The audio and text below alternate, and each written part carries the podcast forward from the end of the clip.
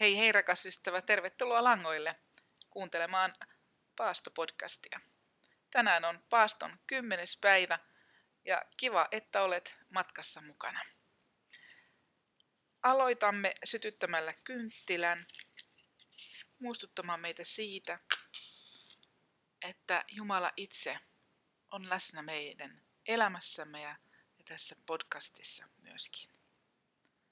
Rakas taivaan Isä, me tullaan tänä aamuna sinun etees just niin väsyneenä ja sellaisena kuin me olemme ja kiitetään siitä, että sinä odotat meitä avosylin ja Herra, kiitos siitä, että me saadaan tulla. Me tarvitaan sun hoitoas, sinun siunauksias. Siunaa meidän yhteinen aikamme tässä ja siunaa meitä muutenkin, Herra. Me niin tarvitaan sinua ja sinun voimaasi. Jeesuksen nimessä, amen. Joo, tosiaan kymmenes päivä paastoa menossa, eli ensimmäiset pyöreet tässä täytetään. Se on hieno asia, äh, mahtava asia, että ollaan tällä tavalla menossa paastoa eteenpäin. Toki tässä on hiukan alkaa olemaan semmoista matkaväsymystä. Hiukan mulla oli flunssan oireita eilen ja sen takia vähän hiljaisemmin tässä mennään, mutta, mutta ei mitään hätää, kaikki, kaikki on hyvin. Tänään haluan puhua Efesolaiskirjeestä. Se on mun, Efesolaiskirje on mun lempikirjeeni tällä hetkellä. Siinä jotenkin tässä vaiheessa Paavali on ollut 30 vuotta kristitty.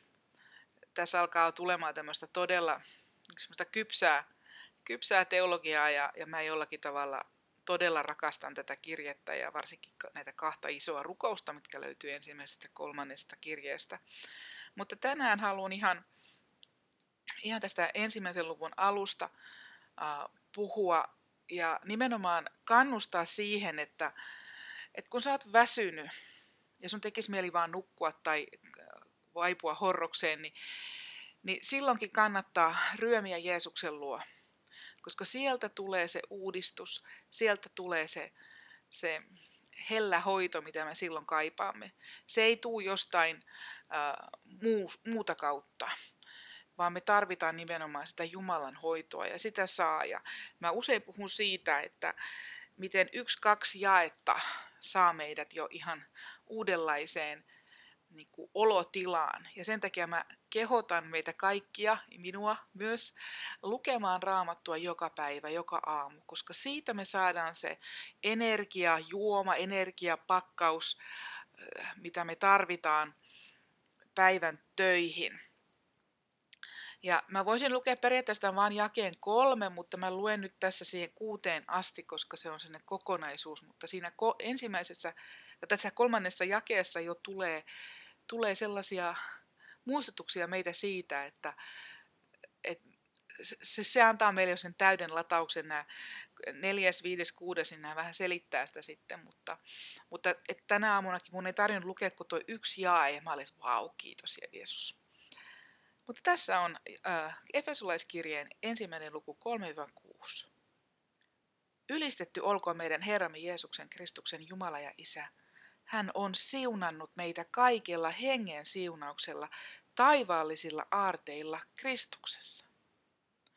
Jo ennen maailman luomista hän on valinnut meidät Kristuksessa olemaan edessään pyhiä ja nuhteettomia Kristuksesta osallisina. Rakkaudessaan hän näki hyväksi jo edeltä määrätä meidät yhteyteensä, omiksi lapsikseen. Jeesuksen Kristuksen tähden. Ylistetty olkoon hänen armonsa kirkkaus, kun hän antoi meille rakkaan poikansa. Tämä muistuttaa meitä siis siitä Jumalan lapsen etuoikeuksista. Että Jumalan rakkaudessaan edeltä jo suunnitellut, että miten hän pelastaa maailman ja hän on rakkaudessaan valinnut meidät omaan yhteyteensä.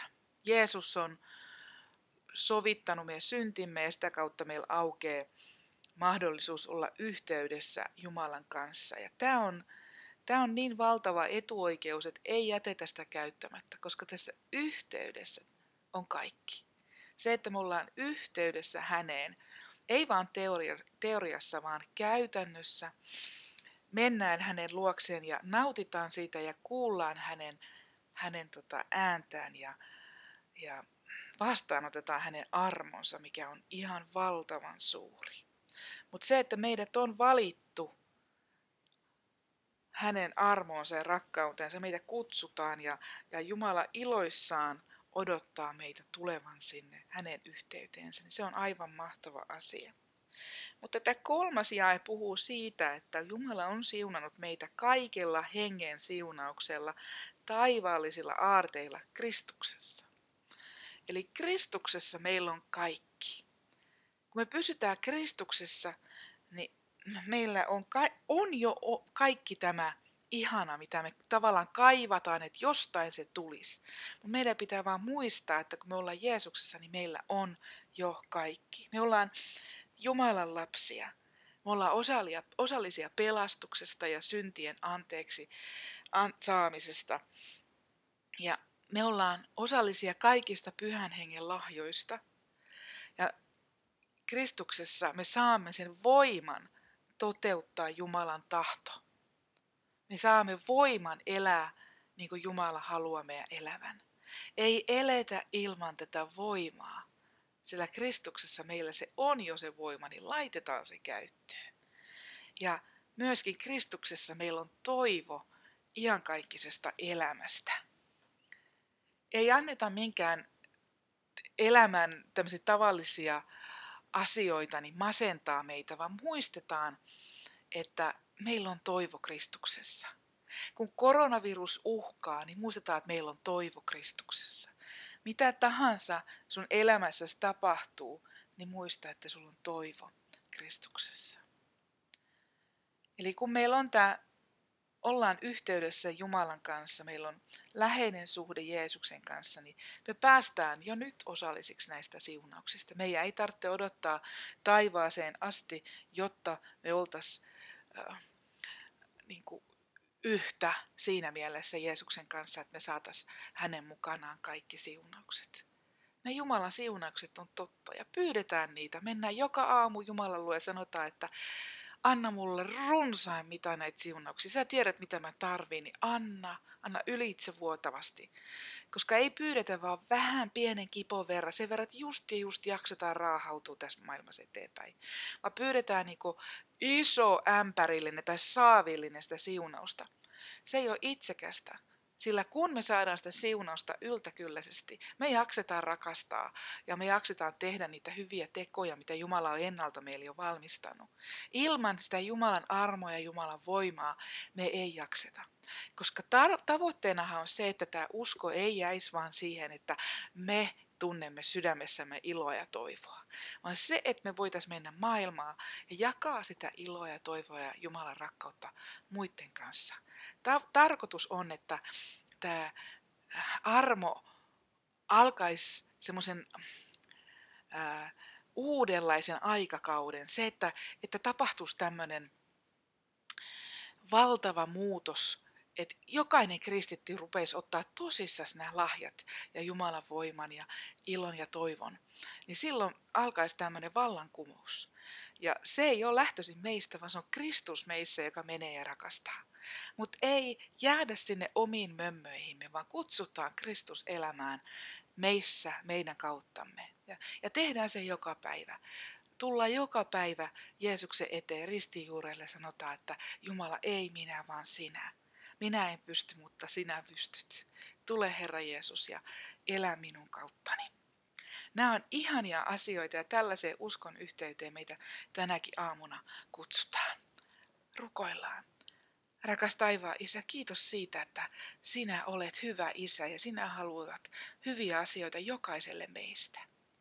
Täytä meidät oikein yltäkylläisesti sinun armollasi ja armovoimallasi, sinun ilollasi ja ja pyhällä hengelläsi ja anna Kristuksen elää kauttamme, niin että me voitaisiin olla osa tätä armon vallankumousta tässä maailmassa, että mahdollisimman moni kuulisi, ettei ei elämä ole heistä kiinni, vaan se on siitä, että me antaudumme sinulle ja sinä saat elää meidän kauttamme. Kiitos pelastuksesta, kiitos toivosta, kiitos armosta, kiitos sinun rakkaudestasi. Kiitos, että me saadaan kaikessa tästä iloiten elää tänäkin päivänä. Jää siunaamaan jokaista meistä. Jeesuksen nimessä. Amen. Kiitos taas, että olit mukana pod- paastopodcastissa ja, ja oikein siunattua paaston aikaa sinulle edelleen. Kuulemisiin. Hei hei.